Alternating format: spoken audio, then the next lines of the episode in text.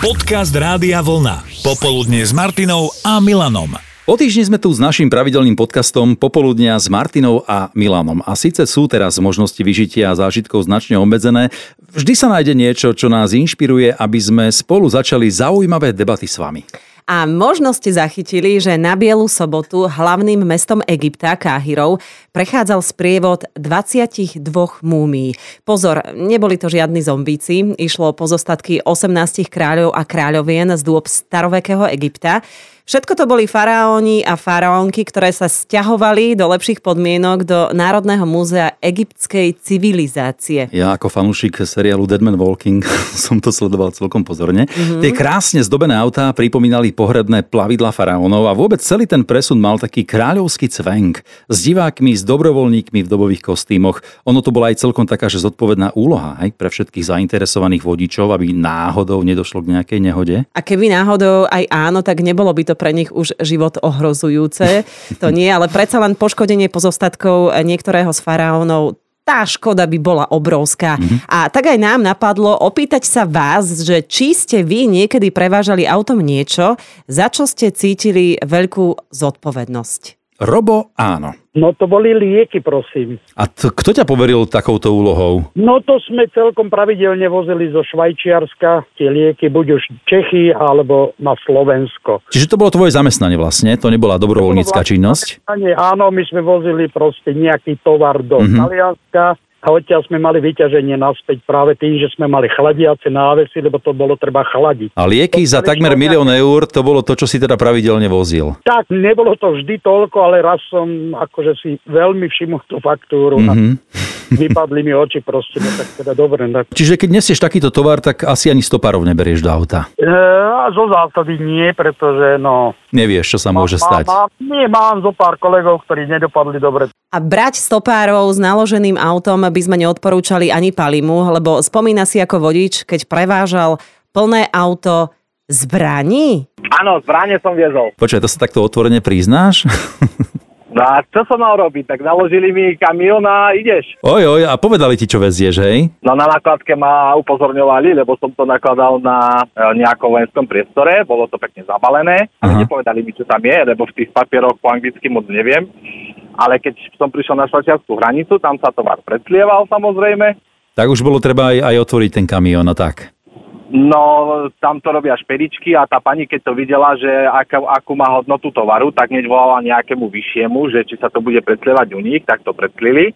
No ale ako náhle už som mal papiere hotové a Švajčiar videl, že čo sa vezie okamžite nabok, rozbali celý kamión a samozrejme už potom som mal vojenský aj policajný sprievod priamo na nejaký... Oj, oj, cez celé Švajčiarsko, až na miesto určenia, hej? Uh, pri Curychu sa to vykladalo. Mm-hmm. No, tak to si si akože naložil na seba zodpovednosť, naozaj. No, to bola veľká zodpovednosť a povedal som vtedy šéfovi, že prvý a posledný raz také niečo, ale aj nejaké GPS, že vraj to málo. Mm-hmm. No ale Švajčiari už potom to už pod policajným dozorom. Takže vedeli o každej tvojej pauze na vecku a tak. Určite, určite vedeli.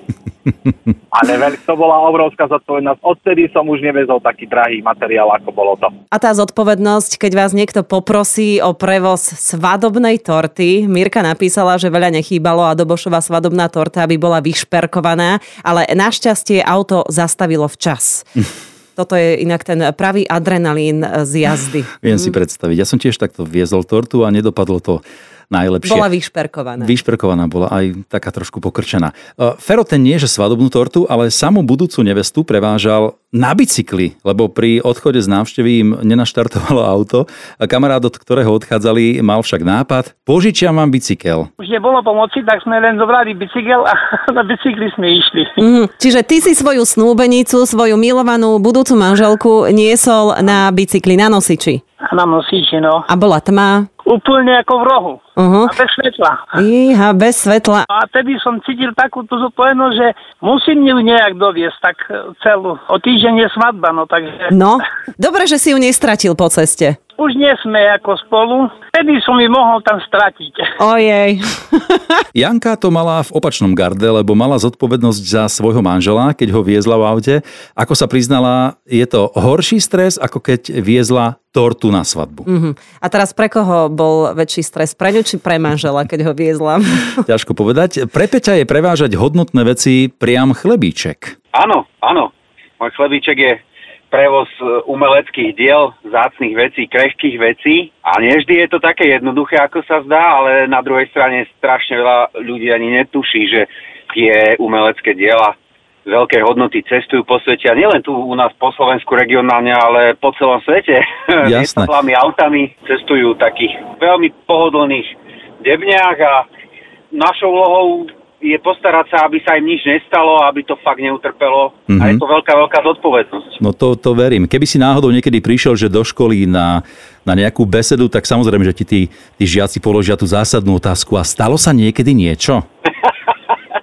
nič necestuje nepoistené, ale musíme spraviť maximum preto, aby sa nič s tým nestalo, lebo je to naozaj veľká zodpovednosť a spoliehajú sa na nás jednak tí ľudia, ktorí to požičajú, a jednak tí ľudia, ktorí to očakávajú vo svojom múzeu, vo svojej galérii alebo vo svojej zbierke, takže je to na nás. A také najznámejšie dielo, ktoré ste prevážali? Mm, svetových autorov od e, Rubensa cez e, Picassa, Andyho Warhola. Wow. Mhm. Čokoľvek, čo si spomenieš aj zo zácných galérií, v podstate Pittsburghskú dohodu, keď bola vystavená na Slovensku. Keď tam niekedy prídem pozrieť domov, tak nevisí také niečo na stene však? na to by sa prišlo Milan.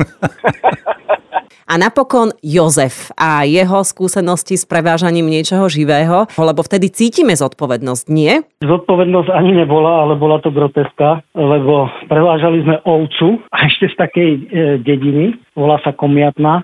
Ja som abstinent e, 30 rokov a vtedy som ešte popíjal. sa no dobre začína. Nebolo, nebolo za čo popíjať už. A kamarát vraví, počkaj ma tu, ja zariadím niečo, za čo si vypijeme. Tak som ho čakal na motorke, zrazu iba ovca blačí, kamarát nesie na chrbte, vopchali sme ho medzi seba na motorku a mm-hmm. sme ju predať do Hubovej. No ja sa volám Huba, nie? No ale to tým nemá nič žiadny. Tam ho predal kamarát, no a mali sme zase za čo popíjať. Ešte v tej dedine, kde sme ju predali, tam bola zábava tanečná, mm-hmm. sme automaticky šli na zábavu, no ale baliť kočky sme nemohli, lebo keď sme si tam sadli, tak len sme, počuli, že čo to tu tak smrdí. No, aj, aj. Tá, tá ovca sa obtierala o nás, ako bola medzi nami. tak sme, sme tam mohli len sedieť a popíjať. Jozef by sa pokojne mohol stať aj ľudovým rozprávačom. E, tých príbehov mal habadej, čo mi porozprával. A práve z vašich spomienok a zážitkov veľmi radi čerpáme aj v našom popoludní s Martinou a Milanom a tešíme sa na to ďalšie. Každý pracovný deň od 12. Popoludne s Martinou a Milanom.